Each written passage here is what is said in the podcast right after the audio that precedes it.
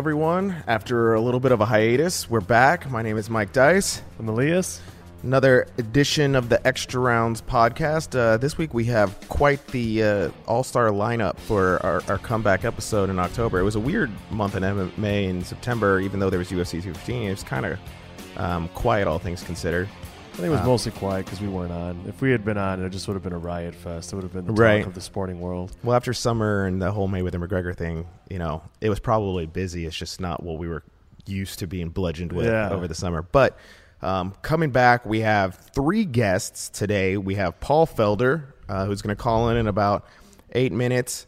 Um, we have Colby Covington, who's going to call in in about 20 minutes after the hour. And then at about 45 minutes past the hour, we're going to have Jimmie Rivera um, uh, call in. So um, it's it's an exciting lineup. Heck yeah. Uh, you know, first and foremost, UFC 216 this weekend. Mm. Um, so let's kind of get a little bit of talk about that. Paul Felder's working the Fox broadcast, so he's going to break down that with us and kind of talk about what he's doing with Fox. Um, but it, it's an interesting card. Uh, two title fights because of the incident at 215 with Demetrious Johnson. We have Tony Ferguson fighting Kevin Lee for the interim lightweight t- or interim lightweight title in the main event, and then Demetrious Johnson fighting um, Ray Borg for the flyweight title and the record uh, for title yeah. defenses in the co-main. So. First of all, what's your thought on this? Well, you know, everybody seems to always judge cards based on how stacked they are and whatnot. Where do you see this one on that scale? Oh, it's a great card. There's great fights on it. There's important fights on it. Um, you know, the whole interim tag on lightweight, for any number of reasons, probably similar to many of the fans out there. That that's that's annoying, right? Uh, but Ferguson versus Lee is a great fight. Uh, that's phenomenal. Uh, Demetrious Johnson exercising in his gym would be worth uh, watching, as far as I'm concerned. He's he's he's uh, he's just an amazing fighter. He's fighting a really tough, dangerous pretty big uh, challenger, and there's history on the line, like you said. So I think it's great. I mean, I think those two fights alone make it worthwhile, uh, and I think the undercard is, is, is just fine as well. So yeah, I, I like it. Which one are you more looking forward to? I think there was a lot of discussion about which title fight should be the main event, and I think a lot of people felt the interim lightweight title got the nod because it's going to be more exciting. Mm. Do you see one as more exciting than the other? Uh, there's no way of knowing. I'm assuming it got the nod as punishment to Demetrious Johnson for being vocal uh, to the UFC and critical of them um, on all sorts of issues. Um, you know, it wasn't very long ago that Dana White, allegedly, uh, according to Johnson, was was threatening to get rid of the entire division just because uh, Demetrious wouldn't fight, you know, an unranked uh, non flyweight um, on short notice. So yeah, I'm assuming it's actually just to to, to punish Demetrious Johnson. I, there's no way of there's way no way of knowing. I think either fight could be exciting. Demetrious Johnson has a really amazing uh, finishing rate.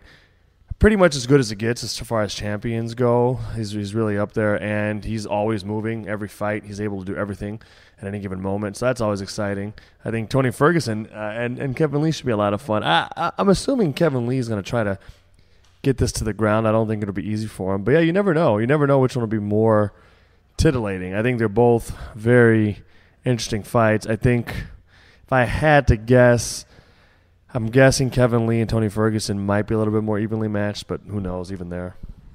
Yeah, the uh, the thing about Demetrious Johnson and Ray Borg is neither one of them are, are big trash talkers. I always mm. think Demetrious Johnson, as far as when he when he speaks, he's very um, intelligent. First of all, but he's always very um, straightforward and, and, logical. You know what I mean? He doesn't talk in a lot of extremes or um, the trash talk. You know, if you ask him a question, he asks he typically answers it pretty reasonably. Um, he he doesn't give the sound bites. Maybe it's the veteran savvy uh, of him or whatnot. But you know, Lee coming off of everything that happened at the press conference uh, right before UFC 211 and Chiesa and the post fight interview with Ferguson, there just seems to kind of be this hype, hype uh, surrounding that fight, and uh, you know Lee's kind of just kind of come out of nowhere to become this star.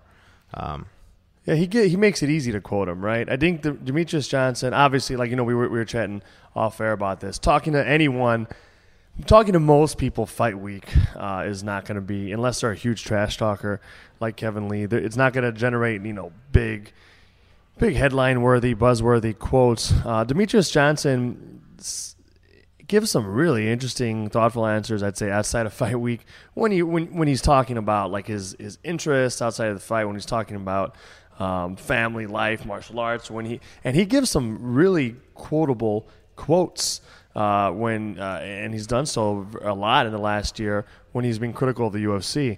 How much reporters, beat reporters, want to quote that back and actually then dig in and and, and examine those issues. That's that's more on them. So he's very quotable, but not usually in terms of talking trash about his opponents, which is like the easy thing for for us to, to pick on. And yeah, I mean, shoot, I know we were chatting about this. Like, it, it, I I know you do too. Even though we've done it here, kind of feel bad talking to someone week of a fight when they're cutting weight. It's tough. It's sometimes it's tough to get really like you know glimmering gold out of them. And I know I know it, it from everything I've been hearing from folks, it's it's been kind of difficult to get amazing like catchy one line zingers from him this week, but.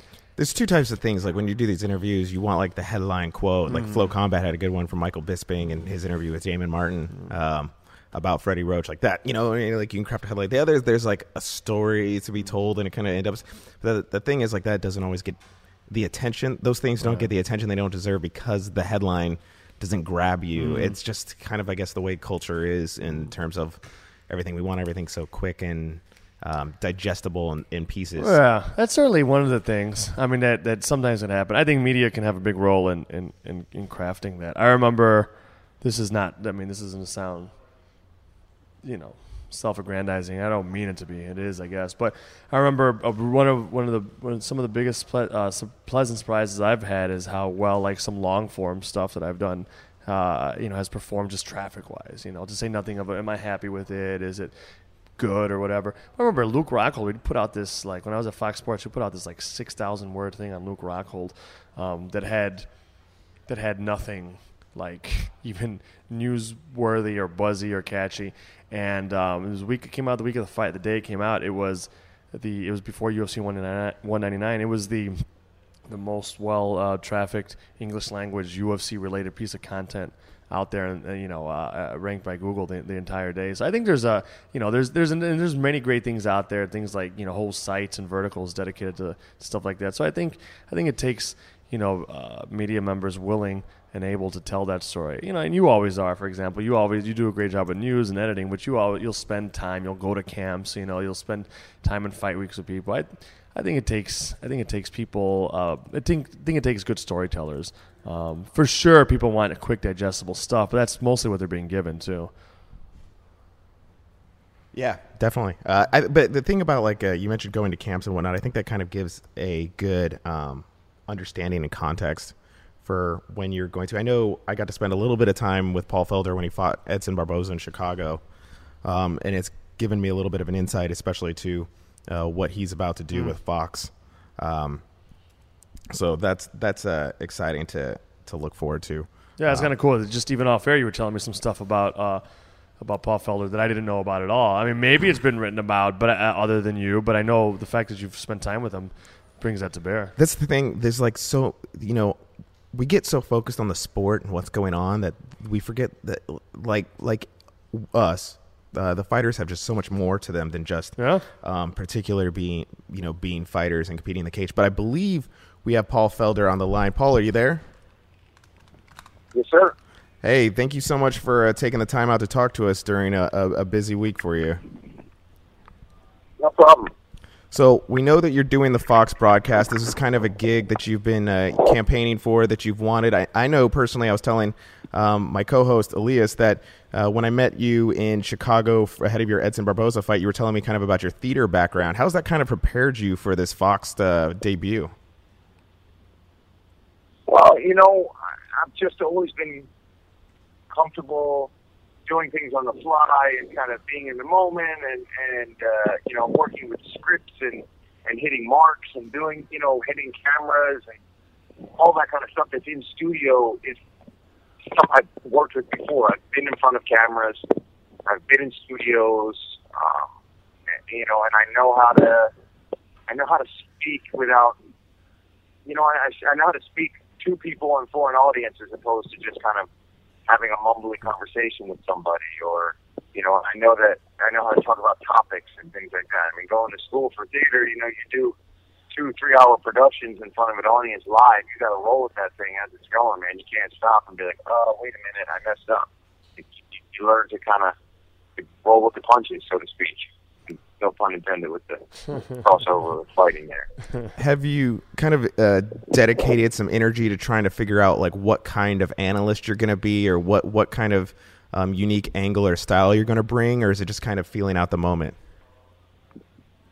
Just yeah, definitely just going going with the moment and, and kind of having fun with it, you know, and, and just being me. Um, fights excite me. I get very excited when I watch fights at home when I'm by myself. I flip out. I love it, and I, I kind of feel like that kind of carries over into my my color work when I did the color commentary. I can't help it. You know, when something crazy happens in a fight, it's actually even hard for me to have to really stop myself from cursing and kind of losing it because I've, I love this sport. I loved it before I even was doing it. You know, I've, I've uh, been a martial artist my whole life. Something I get very into. So uh, I just trying to bring that to the table, bring my my excitement for the guys in there and my respect as, as a fellow athlete with them. And um, yeah, I feel like I've got a sense of humor and I know how to joke as well too. You know what I mean? I, I can be a goofball. So uh, yeah, it's fun. Like I hope to work with guys like you know Cormier, who's a nut, and uh, you know it's fun working with Cruz, who's kind of got that dry, you know. You don't know if he's messing with you or making fun of you, kind of sense of humor with things. So it's fun to, to just play around and, and learn from everybody too. Now, this I, I feel like the Fox role, at least for fighters, is kind of like a coveted gig. How hard was it for you to kind of crack the door and get this shot? Well, I um, you know I just randomly got the audition for the Contender Series thing. That went well. I had fun with that. I loved everybody in the production with that. It was just a really good starting point for me. And then from there, obviously, I got the small four fight deal with the the uh, Pittsburgh fights. And that night, um, I had got a uh, an email when I got back to my hotel room saying that you know a desk offer. You know, here's here's the deal. Do you want it? And so, and obviously, it didn't take long for me to get that offer. That was that night, the Pittsburgh fight night. Paul, this is uh, Elias here. Thanks again for, for being on. As over the years, as as a fighter, when you watch fights, you watch fights be called you talked about some of the folks you're, you're interested in working with, uh, without naming names, obviously. On, the other side, what are some of the things that have bothered you most um, in terms of the way fights have been called over time, uh, in any way, whether it's maybe lack of knowledge of the sport, whether it's you know maybe not having empathy for fighters or anything else? What, what are some of the things you think you, you're gonna you're gonna try to bring to bear that you feel have been missing? One of the things I think that the UFC is doing, and I like it, and the direction that they're going, is they're getting more fighters involved, and fighters who are still active, fighters who are retired, and every other sports organization that we follow uh, in the U.S., particular baseball, basketball, football. That's what happens. These guys that know the sport best, the ins and outs, that happen to be well spoken and can do the job. You know, not everybody can do this because not everybody is comfortable doing it. But if you can find the athletes that are comfortable and want to do it, they're going to give you the best point of view that can possibly, you know, get brought to you as an audience because we have been in that octagon. And we've been elbowed, we've been submitted, we've been punched, and we've been kicked in the liver. We know exactly how everything feels. And, you know, as long as you can be intelligent and kind of analyze things on top of that, you're the best guy for the job. And it seems to be that's where they're going with it more. Not that anybody in the past hasn't been great.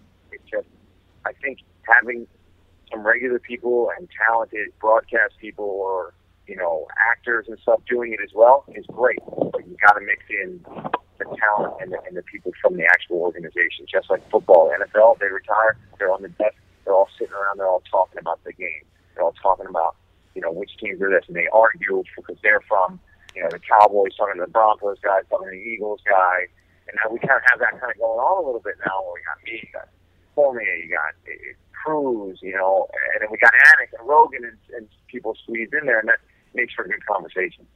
Now let's get your thoughts on UFC 216 and kind of get a preview of this analysis you're going to bring to this uh, event.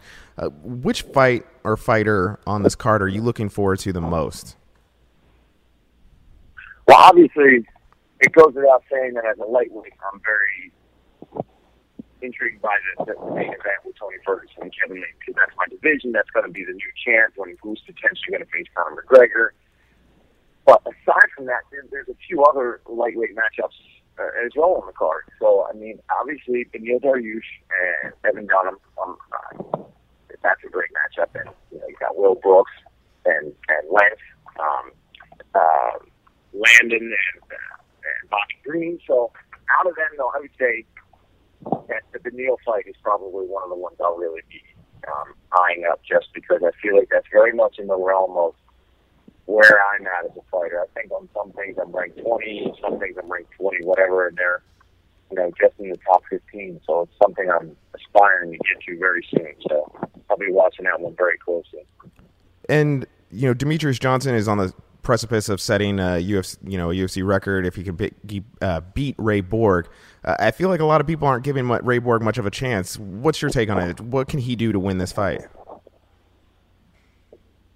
Man, I, think he's really just got to bite down on that damn mouth guard and go and get into a fight as hard as he can and go for broke. Because the worst thing you can do with a guy like Demetrious Johnson is be worried about him. He, he's going to bring it to you, and he's going to be good. You know that. You know that you're not getting a chance. You know nobody's giving you a shot. So what do you have to lose? I think when you have a fight like that, that's what makes you dangerous. If you approach it with the right uh, mental, you know, fortitude and go in there and say, I'm going out on my shield. It's what people expect. Well, I'm taking him out as hard as I can. And I think Borg, you know, he's young, he's hungry. If he comes with that mind mindset, he could be a dangerous guy in that octagon that night. Do you see him as the guy who could stop the streak? I mean, I, I personally, if I had to, you know, do my analyst work and take my pick, I'm obviously leaning towards, you know, Demetrious Johnson going to break the record, and he's going to go on to be one of the greatest of all time. And if he starts switching divisions, maybe he even goes up a weight class, I think he's probably going to go down, especially statistically, as the greatest UFC champion until somebody can ever catch up to him. And in the main event, Ferguson Lee, I think a lot of people see Ferguson as well rounded. They both obviously have this rec, uh, wrestling background. H- who's kind of the favorite in your mind in this in this fight? Yeah, man, I do think it's really close. I think they're both very talented in the same areas with the wrestling. They're very good submission guys.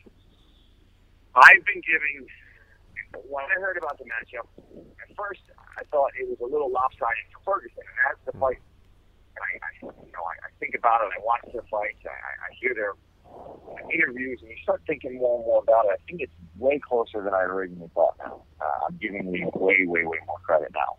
Um, I do think he's super talented, but I think the edge for me is Ferguson. I just think there's something about him though. He he gets it done, and he's tough, and he's funky, weird in all the right ways to be a really good fighter. You know what I mean?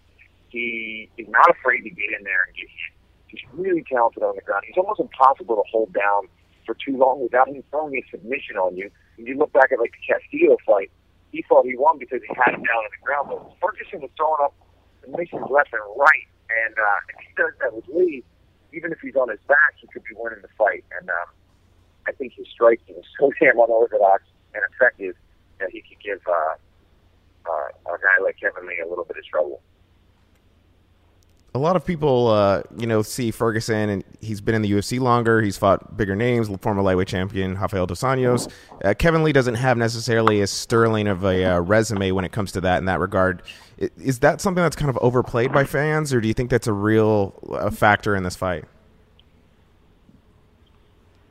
Well, we'll find out, right? But hmm. I do think that it's a factor. I think maybe it's being looked at by some people too much, and by some others that are, you know, totally thinking that he might mop the map with Ferguson. I think they're not giving him enough credit. I mean, Ferguson's been in there with Rafael dos Anjos for five rounds at altitude in Mexico City.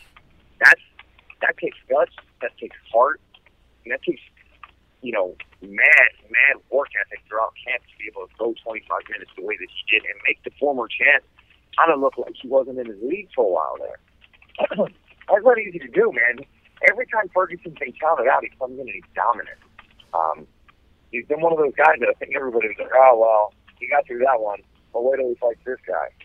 And he's just kind of climbed up slowly, getting these nine fight win streak, and now he's fighting for the belt. And um, so the truest test is probably Khabib, and, and the guy just can't stay healthy. And it's a shame, you know, that we never really to see how that would have worked out. But I think uh, yeah, I think that it, when you go those wars like that with with guys of the caliber that Parker's going to follow, it gives you that edge. Well, thank you so much for uh, taking the time out to talk to us. Best of luck to you on the uh, broadcast. Can't wait to watch. Yeah, thanks, man. Uh, you know, I appreciate the time, and um, yeah, I'm, I, I can't wait to get there tomorrow and, and uh, try out the desk and, and have some fun. Have a great show. Thanks, buddy. Fascinating stuff there with uh, Paul Felder um, talking uh, about the uh, the fights and his broadcast. The theater experience is going to be real interesting. It really gives him a heads up on a lot of other um, Yeah. a, a lot of other fighters who are uh, trying to get that um, that Fox broadcasting gig. You know, he's kind of got that theater experience. He's accustomed to it right now. Uh, but now we're welcoming Colby Covington to the show. Colby, how are you? Hey, what's going on, guys? I'm doing good. How you doing? Well, Doing well. How's everything in uh, South Florida? Uh, it's going good, man. It's getting back to normal weather after this hurricane, so I can't complain. I'm not I'm not running around crazy, you know, worried about a hurricane anymore. Now I can get back to training. What did you um, What did you do when the hurricane was coming? Did you stay? Did you leave? I ended up evacuating. Uh, I went up to uh, a military base up in Virginia. I'd already kind of had it scheduled, so I actually got lucky, you know, that I was able to go see the the, the Army and the Air Force base up at uh, Joint Base Langley Eustis in uh, Virginia. So, you know, I got pretty lucky to get out of the get out of the state because you know a lot of flights got canceled and uh, people were running around with their heads chopped off. Did were you able to keep training, or did you just kind of have like a weird couple days where you weren't doing much of anything except for like cardio and what you could do? Yeah, man, it, it was unfortunate. I kind of lost a week of training because I was actually supposed to come home Sunday from the trip, but uh, because I left Wednesday, but I wasn't able to come home till Wednesday, so I lost a week of training. I was just running up there and stuff, so it was unfortunate. But you know, it was good too because I got a lot of motivation that that I drew from the troops, and you know, they gave me a lot of motivation going forward. And everything with your home and uh, the ATT facilities, everything was fine. Yeah, everything was good. Luckily, um, you know, actually my car got kind of lucky because uh, there was a tree that fell on a car like pretty close to my car, so I got pretty lucky that no trees fell on my car. But uh, you know, the American Top Team, you know, the guy that owns it, Dan Lambert, he's a smart dude. So when he built it, he knew to put up, you know, hurricane-proof windows and, and make a hurricane-proof facility. Yeah, I imagine uh, trying to board up a bunch of windows at a gym would be a hard task with uh, how big these facilities can be. that one's gigantic. I haven't been there yet. Was it 40 40,000 square feet or something like that, Colby? Yeah, it's it's ginormous, man. We got like 20 dorms upstairs. You know, there's a there's a juice bar. There's a there's a there's a cycling studio. You know, it's, I mean, a full a full weight system, couple octagons. It's ginormous. Now, have you traveled and kind of seen the setup at uh, other a lot of other gyms that uh, have you know professional UFC MMA fighters uh, training at? And if so, how much uh, do you feel that that facility at American Top Team gives those athletes an advantage over their opponents? Uh, yeah, I've been to a couple facilities. You know, I went to Alpha Male and trained a little bit, and I, I was training up in Quest a while ago when when they had their team going in Portland, Oregon. But uh, you know, it's a huge advantage. You know, just having the the the resources that we do at American Top Team. You know, that type of gym. You know, it's you know, you always want to be careful when you're training for big fights. You know, because there's always someone spying, trying to videotape or trying to get looks at what how you're preparing for your for your style that you're going to fight and your game plan. So you know, it take it's a huge advantage because there's private rooms in American Top Team that you can go into and, and literally no one can see what you're doing because you know it's a completely closed off room from the gym. So you know, it's it's nice. You know, you got a full full octagon in there, so you can get the the feel of what it's going to be like on fight night. You know, the spacing of the cage and whatnot, and and you know, it's just you know, it's it's world class facility. But you know, you know, on the same end of the spectrum, you know, there's nothing like training in a Rocky style gym where you're just in a garage and you're just pushing hard. You know, you can't you can't take that for granted either. The American Top Team is definitely a little bit more Rocky three than Rocky one. Yeah, for sure. Uh, Hey, Colby, uh, Elias here. I uh, it's my first chance getting to chat with you. I've, I've spent a, a, lot of time, and we've also had him on the show with, with Mike Brown, and over you know for last for last bit now, he's always been super super uh, high on you, and, and really trying to get word out on you, uh, even before uh, maybe the larger world started paying attention. so I've always heard nothing but great things about you, and, and obviously Mike's never like badmouth anyone. So I'm always I've always been curious from afar when, when I see like even recently like interviews from you and you're and you're coming out and, and you're you're you're throwing fire at, at Tyron Woodley uh, and and what's the what's the origin of this of this tension between you and he? I mean, obviously you're both high ranking welterweights and he's a champ, but I mean, it seems like there's got to be something more to it than that. Man, I, I honestly I, I I hated his personality the second I met him. You know, I just I knew he was a fake person the second I met him. You know, he you know the fir- the first time I saw an American Top Team, he kind of knew who I was through the wrestling world. You know, and um, you know he kind of gave me the cold shoulder, acted like he was too good. But then when he needed me to help him out for a training camp to get ready, you know, then he oh he's my best friend. Oh Colby, hey, I'll do this for you. I can do this. Like oh man, I'll help you out with your career. I'll, I'll I'll give you PR. I'll do this and that. You know, I'll, I'll show you the ins and outs that can help market you and get your name out there and big. But then, like as soon as I get to the UFC, then then it's just back to the cold shoulder. He doesn't. He acts like he doesn't know who I am, and you know he's just he's a fake person, man. If you met the guy, he's just he's honestly fake. He's the fakest person I've ever met. Like he says all this stuff in the media, you know, and it's just it's all lies. And I'm just sick of him playing the victim role. You know, that's his he loves to play the victim. Oh, I'm the victim. Oh, everybody's racist because they don't want to see me fight. Oh, everybody's it wants to be racist because they don't like how I fight. You know, it's just, you know, he's just he's pathetic. You know, I just I hate hearing the guy talk and and honestly, it's just it's an easy matchup. You know, he knows what comes with me as an opponent and what happened when we used to train in the gym, and it's not pretty for him. So obviously, he's not going to give me a platform. He's going to try to not put my name out of his mouth as much as he can because he knows there's not a tougher matchup in the world than me, and he knows what I'll do to him. What's what's the atmosphere like? I mean, when when you've got you as a top contender rising up and, and, and being vocal and being super critical professionally, personally about about Woodley. I mean, what is I mean, do people tell you, hey Colby, you know, don't don't talk about Tyron that much? Do people agree with you? Is it not really a, a thing you hear about? I mean, that's just that's a peculiar thing. I remember when, when he and Robbie Lawler, when when Robbie was on the team, you're ready to fight. When I would talk to people off the record, um, you know, it, it, there was there was interesting things being said. Like, what's what's the what's the situation there? Do you guys not consider him really a part of? I'll, I'll let you speak for yourself. Do you not really consider him a part of uh, of the team? Do you not even really consider him a teammate, or is it kind of awkward? No, I don't consider him in any shape or form a teammate. He uh, he trains in St. Louis, man. He doesn't come to American Top Team down in Coconut Creek, the main academy. He's been down to the main academy once in the last two years. He he spends most of his times in Milwaukee at Duke Roufus, so and training with those guys. So I, I can't consider a guy like that my teammate. He's not in the gym day in and day out in Coconut Creek, Florida, American Top Team headquarters, training with us. So you know I don't consider that a guy mm. the guy a training partner anymore. Yeah, we used to train together, you know, four years ago, three years ago, but but th- that's a that's a thing of the past. You know, we're talking about the present. If we're talking about the present, present, the guy's in St. Louis, he's in Duke Roufus. So, you know, I, I don't hear anything from anybody. I think a lot of the people are happy what I'm saying about him because I'm saying facts and I'm saying truth. I'm not. This ain't. These aren't things I'm just making up. A lot of things I'm saying. This is truth, and and a lot of people agree with me, and and a lot of people want to see me fight him to shut his mouth. So you know, uh, you know, I, am not hearing anything from anybody. I think everybody's agreeing with me. You got so we're talking about uh, Tyron Woodley with Colby Covington.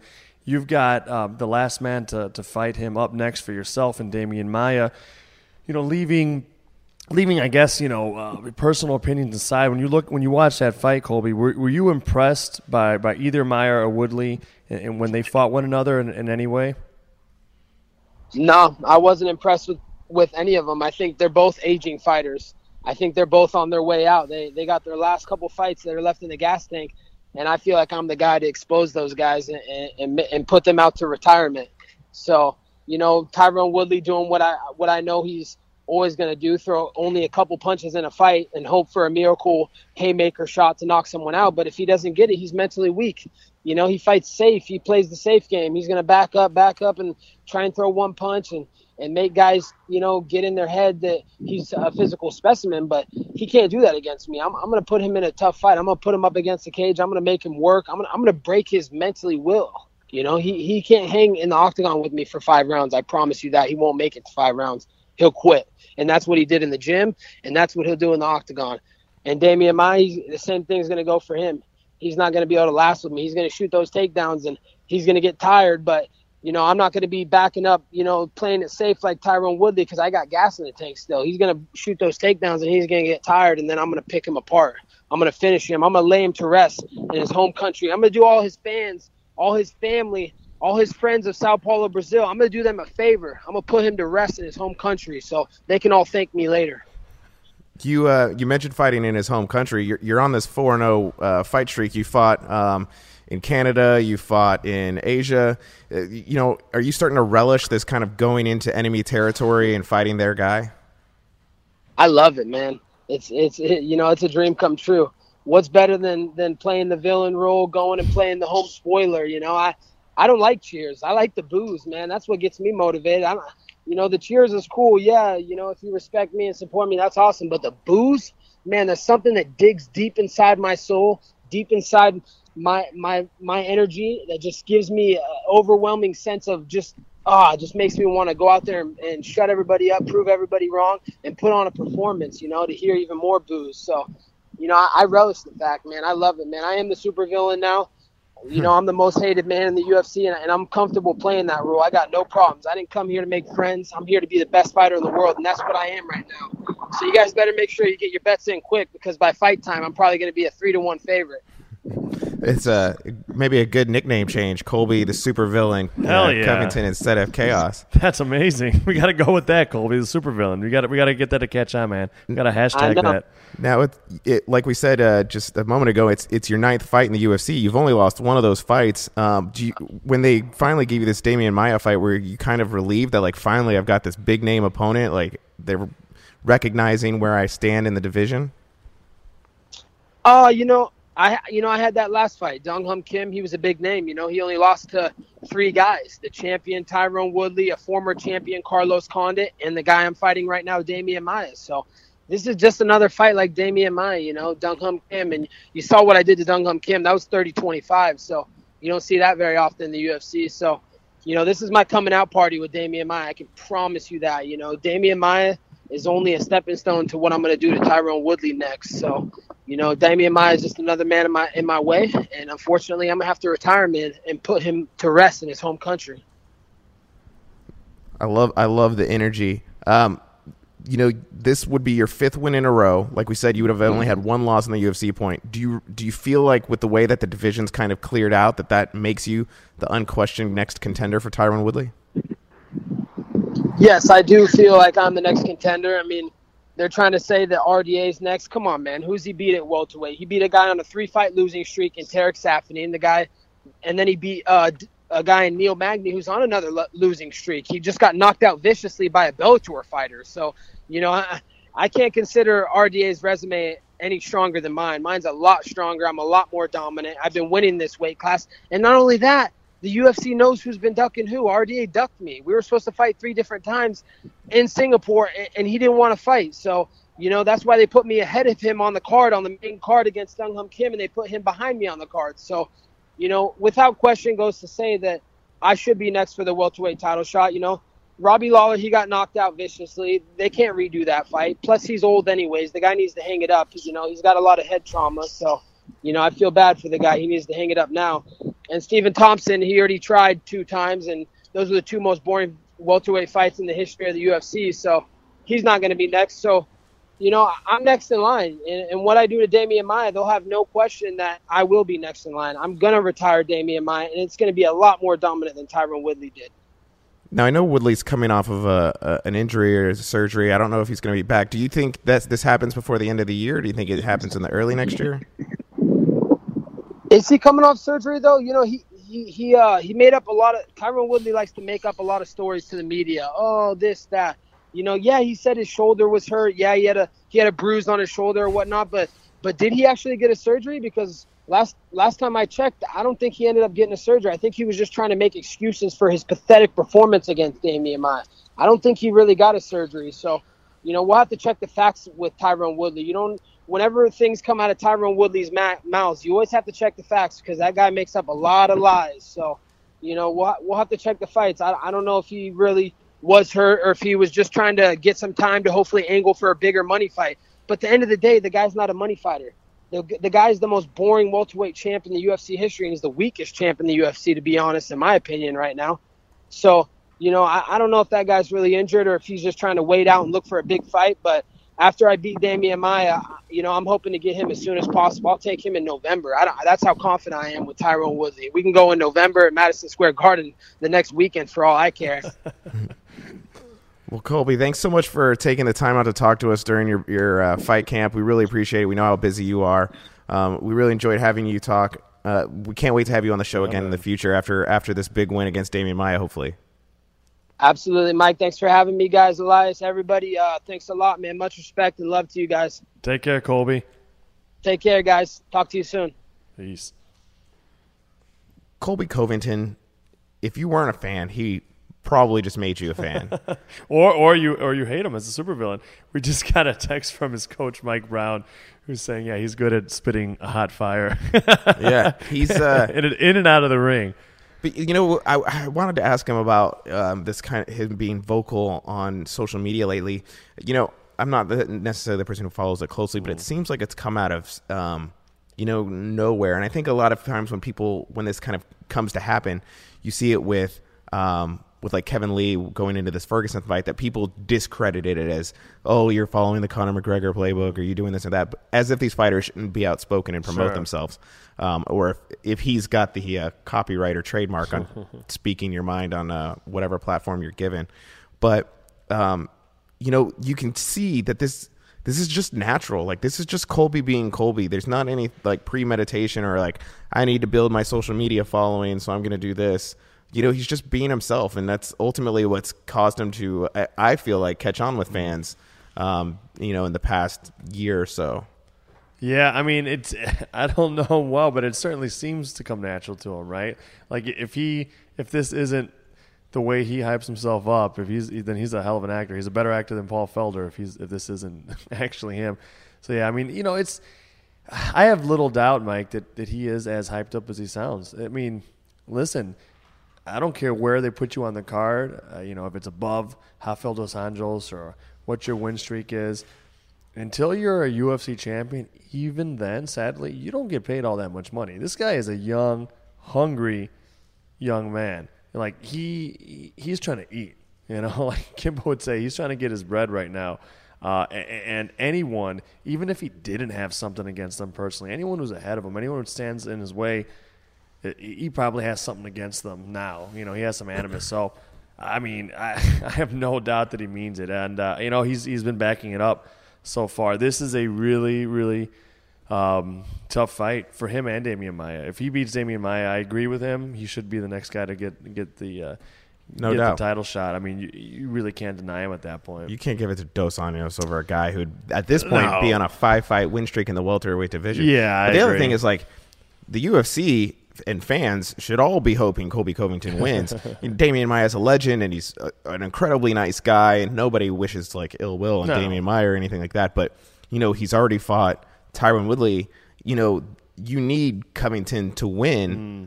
To provide that next entertaining challenger for Tyron Woodley, what an angle Tyron. Woodley fighting Colby Covington in a welterweight title fight is super intriguing. It's Yeah. the storyline that's out there that everybody um, should be hoping to see. You know, Mm-hmm. it's going to be entertaining. And you know what would be really interesting in that buildup is Tyron Woodley, when it comes to the media and talking pre-fight, he's very reserved.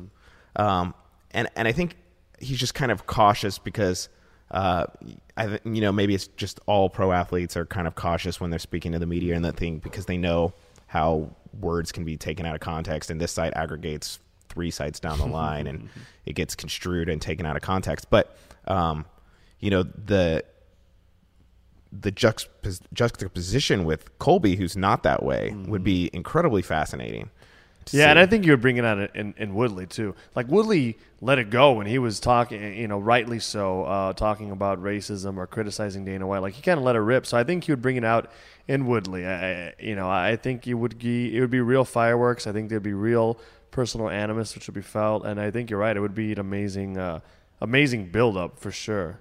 And for those of you watching for the first time ever on the show, we have somebody working the chat. uh, Colby, uh, Mike Pendleton, not Colby Covington. That'd be something. Colby Covington's in the studio. with Mike, Mike Pendleton's uh, around the corner monitoring the chat. But Mike, up, Mike? what were your thoughts on uh, what Colby had to say?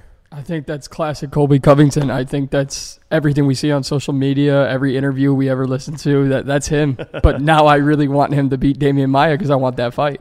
See, that's exactly what I'm talking about. Like Colby Covington uh, should be the person that everybody's rooting for in this upcoming matchup. Um, it- and you know, for him to go down to Sao Paulo, like think about like the images that we've seen of fighters going down there and upsetting Brazilian legends, like Holloway with Aldo, UFC uh, 213, 12? Yeah, I 12? forget. 212 recently. in June. um, you know, it's incredibly fascinating. Colby Covington's an interesting guy, and I think he's he's got a really bright future, uh, and people should stop sleeping on him because he's about he's about to break out. But um, joining us in a few minutes is uh, Jimmie Rivera, Another bantamweight contender. Um, fighting Dominick Cruz at UFC 219. That one's booked way far out in advance. Think about it this way: Colby Covington, if he beats Demian Maia, he very well could be fighting Tyron Woodley at UFC 219 in Las Vegas. Um, and that, you know, which Yeah. months away. But that fight between him and Dominick Cruz is already booked, and this is an incredible thing. Uh, Covington or not Covington, Rivera's only lost once. Um, Cruz has only lost twice. You know, they both have twenty plus wins. It's been incredibly, uh, you know, interesting to see Rivera's rise. He came up, he knocked off Uriah Faber at UFC 203 in Cleveland, and uh, Thomas Almeida after that, and now he's going to fight Cruz, who's going to be arguably be the biggest test of his career. Yeah, I think did he knock him out? Did he knock Faber out? But he beat I him. know, I think it went to decision. yeah, he no. I mean, it's it's very similar, right? Like these these should both be number one contender fights. Um, and and Jimmie Rivera has largely, unfortunately, like kind of flown under the radar. This is his shot. If he beats Dominick Cruz, everyone will realize, even if they didn't prior, uh, you know, just how good he is. Um, he's, you know, he beat beaten Uriah Faber, a legend, a former champion, um, a different division, but still. Uh, then beating Thomas Almeida, long time, one of the top contenders. Uh, a lot of time for a lot of uh, a lot of years, I'd say for a couple of years, I think a lot of folks thought Almeida was kind of the heir apparent in that division certainly super dangerous. And Rivera's handled a lot of handled a lot of different types of challenges. I think he gets a new one, uh, and maybe uh, the next level one against Dominick Cruz. But it's just it's just a huge, huge fight for him. And you're right; they actually booked it far in advance. Both men have a, a long time to be thinking about each other, training for each other, and uh, yeah, I mean, I think it's exciting. It's, it's exciting for for both guys. Dominick Cruz gets to take on uh, or has accepted a challenge of, of, of a young uh, rising contender instead of just sticking around to fight for the title next. Or you know, he, he could. It's He- kind of- you know he could do that, but he doesn't have to take on Jimmie Rivera conceivably. He could wait for long and fight the a title fight next. I think he Get the shot against Garbrandt if he Yeah, I mean, if he waited long, he long enough, he, he would get a, a title fight next. So you know, good on both guys. This is a really tough fight. Yeah, the uh, it's kind of like that old school meritocracy Yeah. that we've seen at the UFC, the best fighting the best, the thing that they've always built on. Like, and, and you know, we're talking about Covington in the welterweight division, where um, now with Thompson and Woodley out of the way, and people like uh, Cerrone and Lawler kind Mm-hmm. of losing, it's kind of there. What was a division with a lot of contenders, and you know, it's kind of cleared out, and nobody, maybe other than Covington, is standing out as the the next guy up. You know, right. bantamweight division has that. They have a TJ Dillashaw. Cruz, even though he lost, he you know he's Dominick Cruz, and he's never lost at bantamweight before that Right. fight. Um, so he you know he didn't have to fight Jimmie Rivera, and Jimmie Rivera is a guy who hasn't lost in how many years? You know, so he doesn't need to fight Dominick Cruz either to stake To- his claim for that it. shot. That's But- very true.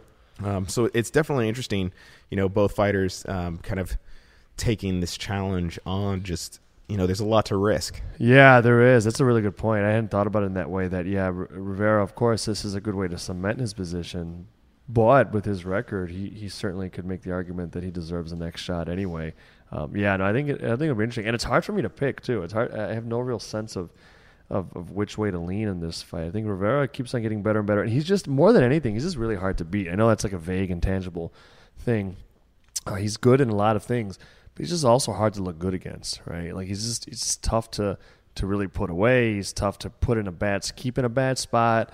Uh, he's tough to really shine on in any way. And at the end of the day, that's always a tough person to beat. Um, you know, Dominick Cruz is excelled when he he really gives people problems or he really makes them look bad. It'll be interesting to see if uh, at this stage of his career if he's capable of doing that against a, a, a younger top guy coming up. Yeah. It's uh, it's definitely a tricky fight. Fortunately, it's so far away. right. That's, that's the one could- we downside. could keep talking about it. We could have him on uh, frequently. you know, UFC 217 is around the corner while we wait for uh, to get Jimmie Rivera Mm-hmm. on the line. Um, do you think that you know, talk about stacked cards? Is that card as stacked as you think uh, 205 was? There's three title fights again. Oh Joanna, yeah, There's right. Bisping, St. Pierre, uh, Yeah, Garbrandt. Dillashaw, the bantamweight title fight, and then of course you have Joanna. But uh, there's no Conor McGregor. Right. But you have St. Pierre. Yeah. Do you think it's a wash? I think so. I mean, I think it's a great fight. I don't want to see St. Pierre fight anymore, but he's certainly um, as big a star as we've ever seen in, in MMA. So no, I think I think that's a great card, and, and there's the history element too of him trying to win at welterweight, win in a second division. So yeah, I think that's a phenomenal card. Let's see if uh, Jimmy is available. I know these guys are uh, training for fights, though Jimmy's is a little bit further out. Hello? Hey, Jimmy, how are you? Hey, man, I thought you were calling me at 320. It's 345. Oh, my apologies. I thought. Sorry about that. This is this is his co-host uh, Elias. Sorry, Jimmy. You still got a moment to talk now? Yeah, I only got like 10 minutes. That's it because I got to run, run my school. I got classes and stuff to teach and all that. Let's So get it done. man. Yeah, no, that's fine. Okay. Thanks for making It's time. my fault. No problem. So, Jimmy, I was were, were you pleasantly surprised to get this this matchup? Did you did you doubt that they would give you uh, another big name and some, an opportunity to really cement yourself as as a number one contender? Um, I I wasn't surprised that they would. Um, I mean, UFC always pushes for fights and tells people, but you can't, you know, you can't make anybody say yes to fight you. And I was surprised that Cruz took the fight, but then after hearing him on the MMA Hour with Ariel Helwani, and I understand why he took the fight. It was kind of either, you know, he fights or he's going to be kind of waiting maybe even longer for a title shot. So um, now I understand why he took the fight, and I, I'm, you know, I'm happy about it. I- It's it's great. He's the number one ranked guy. He's he's the ex champ, and going in there and getting a win over him definitely, you know, gives me first dibs on the title. You know, Cruz is an all-time great and an MMA legend in his own right. You know, you you fought Uriah Faber at UFC 203 and beat him rather convincingly. Um, did that kind of fight against Faber prepare you to fight a Dominic Cruz? Uh, no, they're two different fighters, completely different, um, different styles and stuff like that. So I'm preparing right now for Cruz, and um, it's unique style. But I think a lot of people, I think the best person that fought, fought him was Cody, but even I think Cody could have done better with it. And I've watched him fight with Johnson and TJ and, and uh, Jorgensen and uh, Faber a few times they fought like three or four times. So learning and watching him fight and all that, you know, it's all the same movements, all the same stuff. So I'm trying to study it and get a good grasp of it. And now I'm just, you know, training my game plan and working it, working his moves as well. And so this way I'm prepared for everything. Uh, Jimmy, I'm kind of curious. I mean, fighting a guy that does such funky, unconventional, and you know, textbook wise, like wrong things, like Dominick Cruz, that he's that he's still made work for him. I know this is a broad question, um, but I, I'd love your your take on it if it makes any sense. Do you, when you look at a guy like that, do you is a large part of what your strategy? Basically, hey, I'm going to cut through this feints. I'm not going to bite on every single jerky movement. I'm just going to be me and go try to, you know, cut off the ring and go straight uh, straight through this guy. That the reason so many people get get stifled is because they're paying attention to everything he does and maybe getting a little frozen. They could be, or they, I think really a lot of people don't have, you know, listen to some of the corners and what they're telling them. I mean, some coaches, you know, were right on the money, listening to them while I was watching the fights, but the fighter didn't do it, and some Mhm. coaches were way off. And uh, I think it comes down to your coaching, to the game plan, and to you know your experience level in there and fighting. And it's really important. I mean, I've got 20, 22 fights just professional alone, not counting you know boxing and kickboxing as an amateur and um, amateur MMA. So, I mean, I have very good experience and looking at it and, and really dissecting his fight style. Um, I can't give away obviously anything I'm going to do until after the fight, but uh, I, I feel ready and prepared for it. You know, what I mean, I got plenty of time too. So t- training camp started last Friday, and I got a whole three months to train for it. So I'm looking forward to it. What quality, and again, not don't give away your strategy, obviously, but what, what quality do you think? We talked about what makes Dominick Cruz tricky. What what makes you a, a quality in yourself that makes you a hard, hard, hard ass fight for this former champion? Well, I could always change my style up. I don't have to do a set thing. I'm not look and always do a set thing. You know, every time I fight, it's a little bit different of a fight. I have my own attributes that I use, but I don't. It's not always the same game plan for every, you know, every fight. I fought Almeida, and Almeida's game plan, you know, in the beginning was actually to kind of grind it out, take him down, and we decided halfway through the camp we're going to stand up with him and, and kickbox him, and did really well doing that. And all of a sudden, you know, third round, it's like, you know, let's secure the win, and I got the takedown, but then I let him back up because I really wanted to knock him out. I was really hoping, you know, to really push and get that title shot and make even more of a name, but he was game and he wasn't in there to lose at all. He, he was wasn't accepting that loss, that that uh, that L. So it was a tough fight, but it was a good fight, and I was able to beat one of the best kickboxers in the division with kickboxing. Nick, you mentioned that you you started camp already. That's a that's a three month camp. That seems kind of longer than usual. Do you like to usually have these kind of longer camps, or are you just taking advantage of all this advanced notice you've been given? I mean, I love a long camp. The longer I get, the even better. You know, I mean, the more I can practice. I like it you know, I mean, if I could get three months all the time, I would love to do that. Fortunately, you know, you usually get eight weeks, and that's fine with me. You know I mean? Eight weeks is, is, is you know, you're used to that. That's the majority of what you get. But having an extra four weeks on top of that, it's it's even better. You know I mean? It's like a it's like a present. So I'm looking forward to having that extra time to really prepare for him too as well. You know, there's this triangle kind of atop the division with Garbrandt, Dillashaw, and Cruz, uh, and you're kind of this guy on the outside trying to crack your way in. Um, even you know you have you haven't lost in how many years? How excited are you to kind of be the guy that kind of come in and disrupt this storyline triangle and force your way into this mix? I'm super excited. I mean, this is an opportunity of a lifetime, and this is the next step to get closer to the belt. And I think this is the most important step, and that's why you know I'm taking every advantage of that extra time of training. I was supposed to be on a honeymoon in November, and in November we just moved our honeymoon to next year, so this way I could train and be ready for the fight. You have a very understanding wife.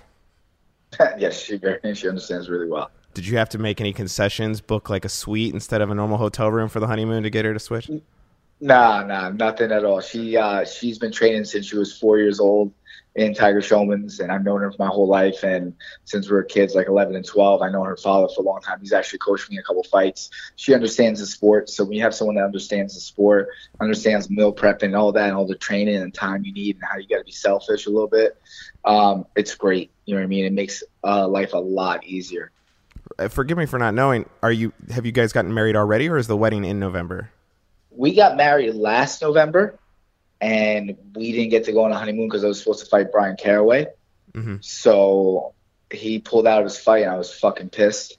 So there, we set up another honeymoon. We set up a, our actual honeymoon for November, figuring maybe I'll get on the November fourth card. But Cruz said he still needed more time, which then all of a sudden he said that he did it and he could step in if TJ or Cody gets hurt. And then my manager, I go to my manager, like, what is this he's saying? If he's ready, let's fight. So that came about, and now you know what I mean. I was hoping to fight the fourth of November, and this way you can enjoy the holidays. But it's not going to happen. I'm not going to be able to enjoy Thanksgiving or Christmas. I mean, New Year's, yeah, but uh, that's fine by me. I mean, that's the sacrifice you make being in this game and doing what you love to do. Where are you guys gonna go for the honeymoon? Uh, Costa Rica. Oh, that's a nice warm place. Yeah. Well, we're gonna enjoy watching you fight, man. We appreciate the sacrifices uh, you make, and we appreciate you being on the show. Since we got to definitely have you on again uh, beforehand, man. Thanks so much for making time. No, no problem at all. I'm sorry to cut it short, but like, I, like you know, most of these guys, you know, they, they just fight. I have a school I run with 257 students, and it was kids and adults all in New York City on East 23rd Street. So life is busy. Even when I'm not fighting, life is busy, and I got you know, a new program, you know, three and four year old program open up next weekend for Tiger Cubs. They're called. Wow. I, I got my school to run. I, you know, I, you know, I got a, a wife at home and I got, you know, my training. So it's always busy. That's why I tell people my time is very limited. Like I only have a little bit of time before I have to go and do the next thing. So it's nice having like a Sunday and kind of relax a little bit, but that doesn't even happen when you have a house and you're, you know, doing new things to it for your wife or you have something out. There's always something to be done. So relaxing doesn't really, you know, I always tell people always ask me, are you going to relax? I'm like, yeah, when I die, I can rest as much as I want. I need to go to the Jimmy so, Rivera time management workshop. I know, for real, for real. And and if you're on the East Coast, you got to check out Jimmy's school, and you guys got uh, to. If you're not already training martial arts, you should, and you should check it out with him. Wonderful programs out there. Thanks, Jimmy. Thanks again, a lot, man. guys. Appreciate it. Have a good one. You too. Jimmy's such a great guy. Yeah, it's always fun talking to him. Man, he he you know he, he seems real humble and easygoing. But when he when there's something that upsets him, like Bryan Caraway or or scheduling or Dominick Cruz, he'll he'll ta- he'll talk about it. He's done it before with this. He'll do it again. Seems like an earnest dude. Yeah, and uh, you know another guy who's you know like Covington finally getting a shot. He's uh, um, you know been in the UFC for a while now. He had that big come out against UFC uh, against Faber UFC 203, and he's finally kind of worked his way in there.